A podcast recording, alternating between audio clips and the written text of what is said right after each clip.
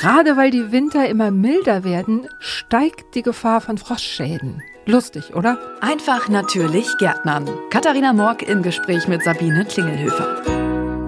Und herzlich willkommen zu einer neuen Folge Einfach natürlich Gärtnern. Wir haben ein für uns brandaktuelles Thema mitgebracht, denn wir zeichnen aktuell im Dezember auf und es geht natürlich um die Frostschäden im Garten, Sabine. Hallo erstmal. Ja, hallo Katharina, schön dich zu sehen. Sabine, die Winter in Deutschland, die werden ja eigentlich gerade im Durchschnitt immer milder ne, durch den Klimawandel. Überleben denn jetzt dadurch eigentlich auch mehr Pflanzen, die das früher nicht konnten? Muss ich jetzt irgendwie, kann ich meine Pflanzen jetzt komplett draußen lassen? Lieber nicht, lieber nicht, äh, Katharina, das wäre keine gute Idee, weil ab und zu friert es ja schon. Das Blöde ist nur, dass es unvorhersehbarer wird. Ja, die Winter werden milder. Das heißt aber nicht, dass es schon ab, sag mal, Ende Februar keine, keinen Frost mehr gibt.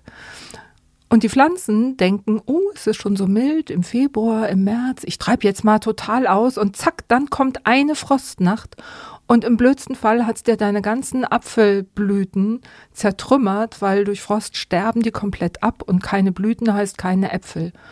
Also das ist so das Problem. Der Frost kommt zur falschen Zeit und die Pflanzen sind dann schon zu weit, viel weiter, als sie eigentlich sein sollten. Dass die Winter immer im Durchschnitt milder werden, das ist ja die eine Sache. Allerdings sind wir auch nicht vor Wetterextremen gefeit. Das haben wir jetzt auch in den vergangenen Monaten gesehen. Rucki zucki waren es mal eben minus vier Grad draußen in der Nacht.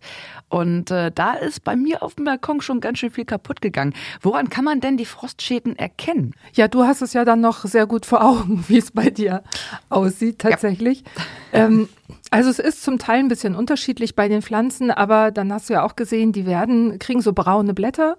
Die Pflanzen, manche hängen dann auch äh, senkrecht nach unten sozusagen.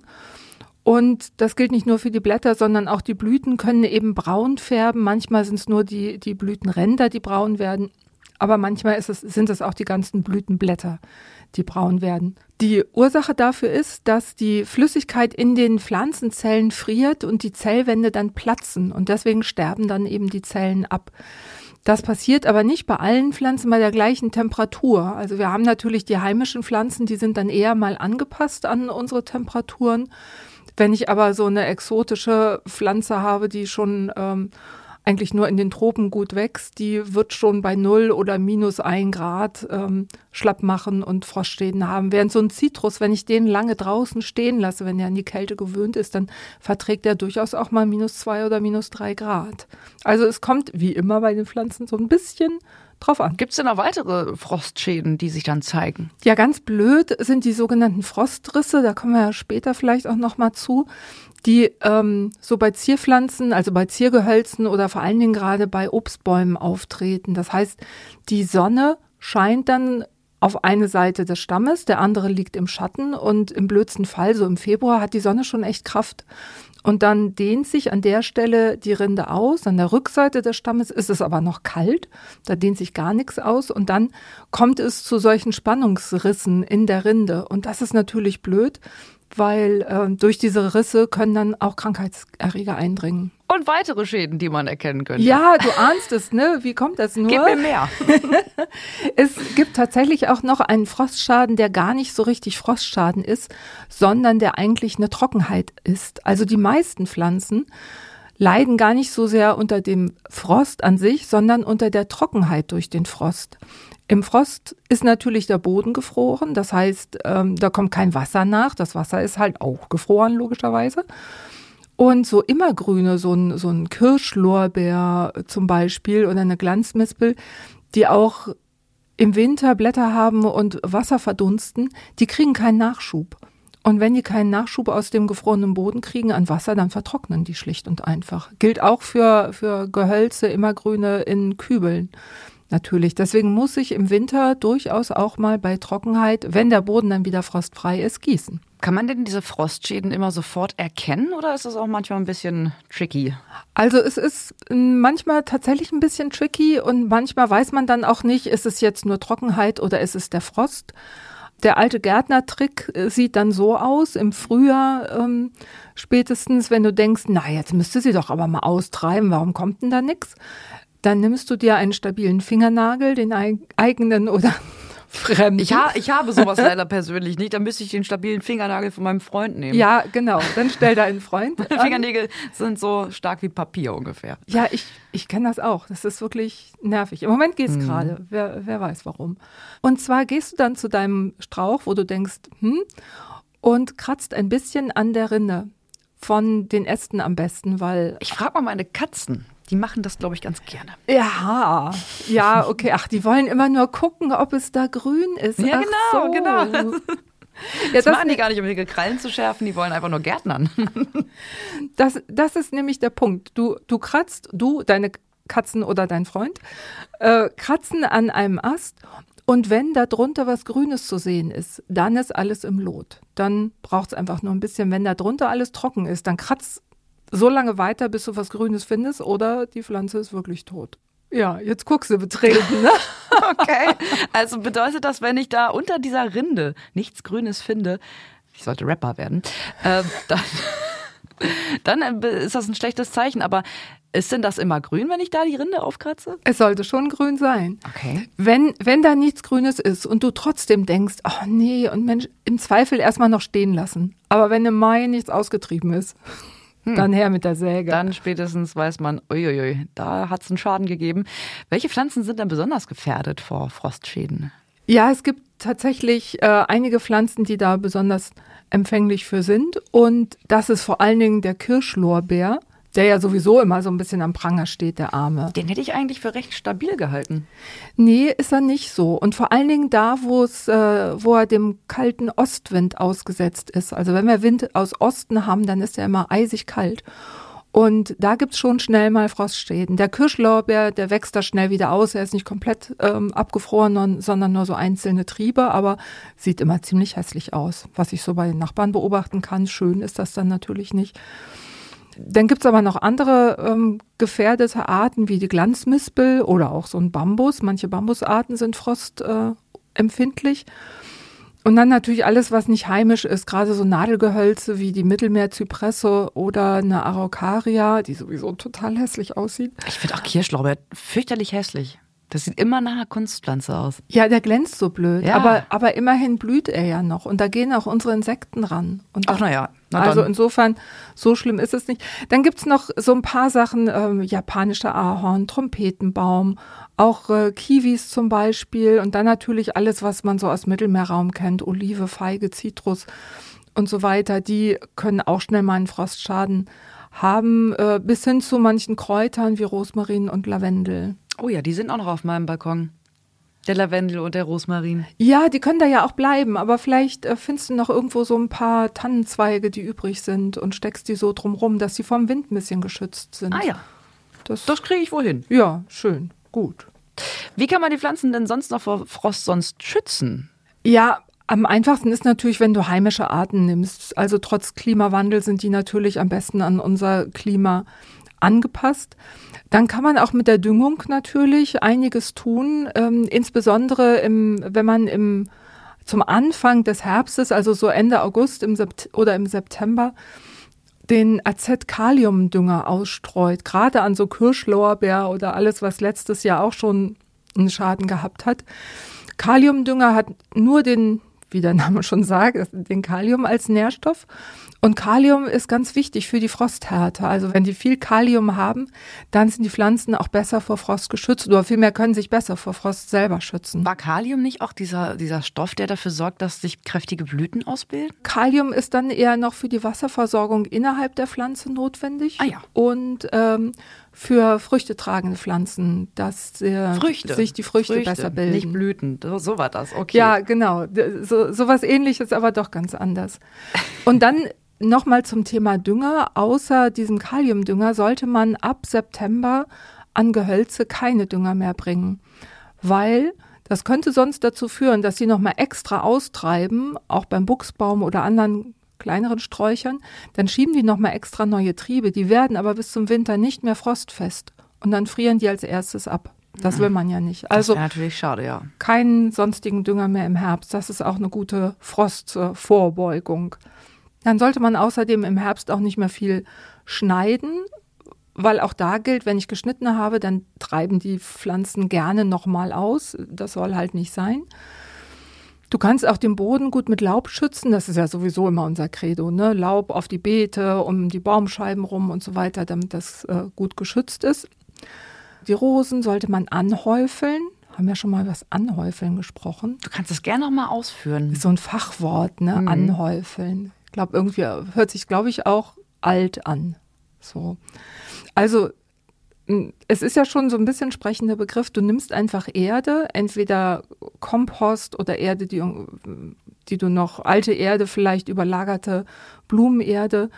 Und äh, die häufelst du um den unteren Bereich, um die Triebe herum an. Also dass das so 20, 30 Zentimeter hoch, wie so ein großer Maulwurfshügel, die ganzen unteren Triebe so ein bisschen geschützt sind durch, durch diese Erde. Das ist das Anhäufeln. Das machst du im November und ab März kannst du das wieder wegschaufeln. Und das gammelt darunter auch nicht, wenn das feucht wird? Mm -mm, das okay. gammelt nicht. Nö, das ist ganz stabil. So, und dann hast du natürlich noch bei deinen, deinen Kübelpflanzen, die kannst du, wenn die Frost gefährdet sind, da kannst du so eine Schilfmatte drum machen und dann auch Laub reinstopfen. Das äh, ist immer ganz gut. Man, also sowas Plastikmäßiges wie Noppenfolie oder so, würde ich lieber weglassen. Da kannst du auch schnell Feuchtigkeit drunter geben und dann, dann schimmelt es. Also das lieber weglassen, lieber natürliche Materialien. Ich meine auch so ein nehmen. Hühnerdraht, ähm, da haben wir auch mal drüber gesprochen, dass man so ein ja. Hühnerdraht drumrum spannt und dann das mit dem Laub auffüllt. Genau. Das genau. geht auch. Ja, das sieht ja vielleicht auch ganz lustig aus. Kannst ja noch eine rote Schleife drum machen. Ach ja, bisschen weihnachtlich. Ja, genau. Bei Bäumen, da hatten wir schon über diese eingerissene Rinde gesprochen, die kannst du anpinseln, die kannst du weiß anpinseln. Na, und was bringt das? Außer einen lustigen Farbeffekt? Ja, vom Gefühl her hast du dann lauter Birken im Garten stehen. Aber es ist wirklich so, die, ähm, die Rinde wird weiß angestrichen, mit, ähm, zum Beispiel mit unserem Bio-Baumanstrich. Das ist so eine äh, streichfertige Paste, nimmst so einen großen, groben Malerpinsel und damit streichst du den Stamm ein bis zu den ersten dicken Ästen. Und das bedeutet, der Stamm ist ja dann heller, das heißt, er wärmt sich nicht so stark auf, als wenn es jetzt ein dunkelgrauer oder dunkelgrüner Stamm ist, sondern der Aha. ist weiß wärmt sich nicht so schnell auf. Das heißt, die, die Temperaturunterschiede von der sonnenzugewandten Seite zur sonnenabgewandten Seite sind nicht so groß und dann hast du nicht so groß die Gefahr der Rindenrisse. Schlau, Klingt ne? natürlich ne? erstmal paradox. Also ähm, die, die, die äh, Rinde vor Wärme schützen, indem man es kälter werden lässt, sozusagen. Aber halt nur auf einer Seite, ne? Das ist dann so der ja, kleine, ja, feine Aspekt, der das Ganze dann zum Funktionieren bringt. Ja, also das kann man mit den Bäumen machen. Vor allen Dingen Obstbäume sollte man so behandeln. Das Aber normale Wandfarbe darf ich da nicht für benutzen? Nee, besser nicht. Also oder Lacke ba oder irgendwie sowas. Nein, kein Lack. Also die Bäume atmen auch durch die Rinde. Das ist ganz wichtig. Und wenn du da irgendeine Farbe drauf machst, dann kannst du natürlich auch darunter wieder gammeln und dann ist es ganz, ganz blöd. Also am besten den äh, Bio-Baumanstrich von der Firma Neudorf. Genau. Inzwischen, wer, wer aufmerksam durch die Gegend fährt und mal an, am Straßenrand neu gepflanzte Bäume sieht, der wird feststellen, dass die oft auch im Sommer angestrichen werden, weil unsere Sommer ja inzwischen auch so heiß sind, dass manchmal die Einstrahlung im Sommer schon reicht für diese Frostrisse. Also natürlich dann eben nicht Frostrisse, sondern Risse, aber wegen der Spannungsunterschiede. Mhm. Und deswegen ähm, streichen die Straßenmeistereien diese Bäume dann auch weiß an, sogar im Sommer. Na fein. Mhm. Ich glaube, sowas ist mir auch schon mal untergekommen. Das habe ich bestimmt schon mal irgendwo gesehen. Ja, bestimmt. Genau. Du hast äh, von dieser Frosttrocknis erzählt. Wie schützt man denn seine Gartenpflanzen davor? Ja, ganz naheliegend natürlich durch Gießen. Das, das ist klar. Aber das Und gefriert doch dann, oder? Das sollte schon frostfrei sein. Das Ach Komische so. an unserem Wetter ist ja, dass wir diese Frostphasen haben und dann taut es aber auf einmal wieder auf. Und äh, Meistens regnet es dann auch, äh, so wie in diesem Winter oder Anfang des Winters, leider Gottes. Aber wenn es eben einfach nur trocken bleibt und frostfrei ist, dann kannst du guten Gewissens gießen und dann solltest du auch gießen. Bei Pflanzen in Gefäßen solltest du aber darauf achten, dass da kein Untersetzer ist, dass, das, dass sie nicht in der Nässe stehen bleiben. Also es sollte dann auch gut, ähm, gut ablaufen wieder. Gibt es, gibt es denn überhaupt Pflanzen, die nasse Füße mögen? Papyrus, aber den hast du ja mehr drinnen. Und es gibt manche Pflanzen, die fast nicht genug kriegen können von Wasser. So Hortensien sind ja so Wasserschlucker. Wie blöd. Ähm, Aber ansonsten äh, hast du schon recht. Also eigentlich gibt es keine Pflanzen, die das so richtig geil finden. Hm. Na gut. Ja. Was kann man denn tun, wenn die Pflanze schon einen Schaden bekommen hat? Ruhe bewahren. Na! ja, genau. Für manche schwieriger als für andere wahrscheinlich. Mhm. Also ganz oft ist es so, wie zum Beispiel beim eben schon mehrfach erwähnten Kirschlorbeer, das sind dann nur einzelne Triebe, die da befallen sind oder eben äh, gefährdet sind. Und ähm, das wartest du gemütlich ab und im Frühjahr, kurz vor, bevor der Austrieb anfängt, oder wenn du siehst, so da sind jetzt schon mal, ähm, ist jetzt schon Aktivität, dann schneidest du alles, was ähm, tot ist und was erfroren ist, schneidest du runter. Manches schneidest du auch weiter runter, als es sein müsste, damit du nicht so komische stöckelige, kurze Äste auf einmal da hast. Also soll dann schon, der gesamte Habitus soll dann schon so schön strauchartig natürlich sein. Dass es schön gleichmäßig aussieht, dann, wenn sie wieder austreiben. Ja, ganz genau. Mhm. Aber äh, wenn du eben siehst, ui, da ist was richtig abgestorben durch den Frost, ähm, die, die Zufuhr von Wasser im Auge behalten. Also es kann auch mal sein, dass du so eine Hecke, zumindest wenn sie erst so ein, zwei Jahre steht, dass du die auch mal im Winter gießen solltest, damit es nicht weitergeht mit den Schäden. Ansonsten kannst du gefährdete Pflanzen auch mit so einem hellen Gartenvlies vor äh, weiterer, weiteren Schäden schützen. Außerdem den Boden abdecken, das hatten wir ja eben schon beim Anhäufeln. Und ähm, dann hilft bei Frostschaden, also Pflanzen, die da so einen Schlag weggekriegt haben, da hilft im Frühjahr auch äh, einmal das Gießen mit unserem wunderbaren, also meinem Lieblingsprodukt, ist wirklich Na? Algan ähm, Wachstumshilfe. Das ist ein Extrakt aus Braunalgen und das kann man einfach ins Wasser geben, ins Gießwasser geben und das ist so wie so eine mega Multivitamin Tralala Pille für den Menschen. So ist das für die Pflanzen auch. Also es ersetzt keinen Dünger, aber dieses Algan das ist wirklich nochmal wie so ein Booster. Wie das so werde ich mal ausprobieren im also, Frühjahr. Ja, absolut empfehlenswert. Finde ich selber richtig, äh, richtig gut. Und wenn ich jetzt gesehen habe, nach diesen ersten Frosttagen, dass da irgendwas braun oder welk geworden ist, soll ich dann instinktiv zur Schere greifen und da jetzt schon mal dran rumschnippeln oder diese braun oder wie auch immer ausgearteten Frostschäden erst im Frühjahr bekämpfen? Guter Punkt. Äh, sehr guter Punkt. Genau. Ruhe bewahren, warten bis zum Frühjahr und erst ab, ich sag mal, frühestens Anfang März alles, was tot ist, wegschneiden. Und es aushalten, dass es jetzt mal ein paar Wochen hässlich aussieht, aber das ist der beste Frostschutz für den Rest der Pflanze, was du machen kannst. Also im Winter gar nichts schneiden, auch wenn es tot aussieht. Okay, ja, sieht natürlich sehr depressiv aus, das Ganze, ne? Aber muss man jetzt durch. Das nächste Jahr macht man es dann einfach besser. Sabine, Hast du denn jetzt nochmal unsere drei ultimativen Tipps für uns? Sehr gerne. Also erstens, der wichtigste Tipp würde ich mal sagen, heimische Artenpflanzen. Nummer eins. Nummer eins. Nummer zwei, im August, September mit dem kalibetonten AZ-Kaliumdünger düngen bei Pflanzen, Sträuchern vor allen Dingen, die im letzten Jahr Stress hatten mit Frost. Und äh, immergrüne Pflanzen, das ist dann Tipp 3, im Winter so gut es geht vor der Sonne schützen und ans Gießen denken.